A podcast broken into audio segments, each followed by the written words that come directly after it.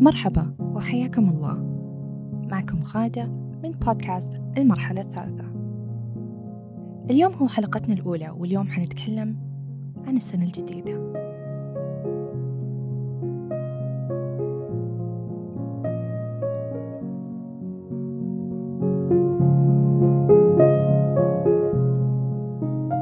لنجعل هذه السنة سنة الاستسلام سنة عدم المقاومة.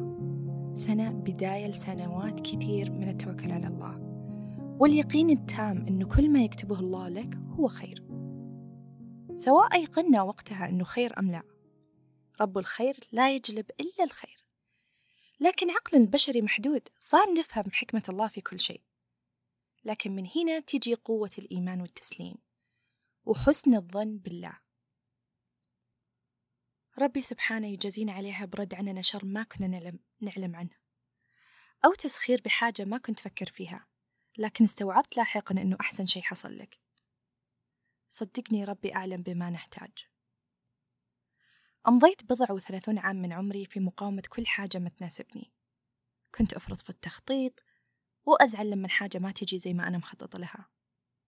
يخرب مزاجي ولا عد أقدر أستمتع بالنعم اللي ربي منعم بها علي. كأنه يصيبني نوع من العمى. حولي نعم من كل جهة وفي كل مجال لكن ما أشوفها. بس أشوف اللي أنا ما حصلت عليه. لاحظت لاحقا أنه هذا للأسف يعتبر كفر بالنعمة وأنه هذا ذنب عظيم. استوقفني الموضوع وصابتني رهبة. ليش ما أستمتع بالنعم اللي ربي أنعم بها علي؟ وليش ما أحمد وأشكره عليها؟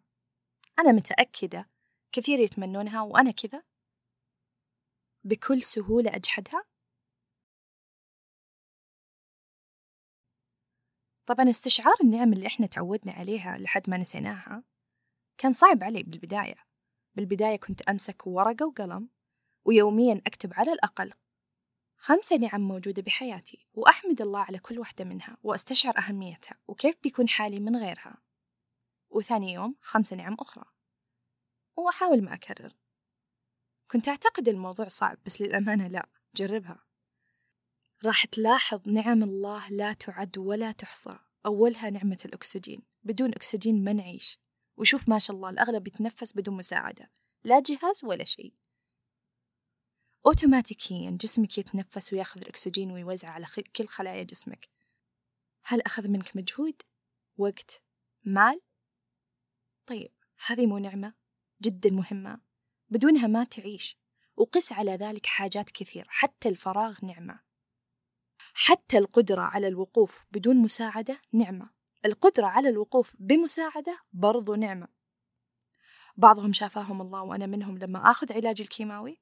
حتى لو استطعت الوقوف بمساعدة ما أقدر أكثر من كم ثانية لأن التوازن يكون عندي شبه معدوم.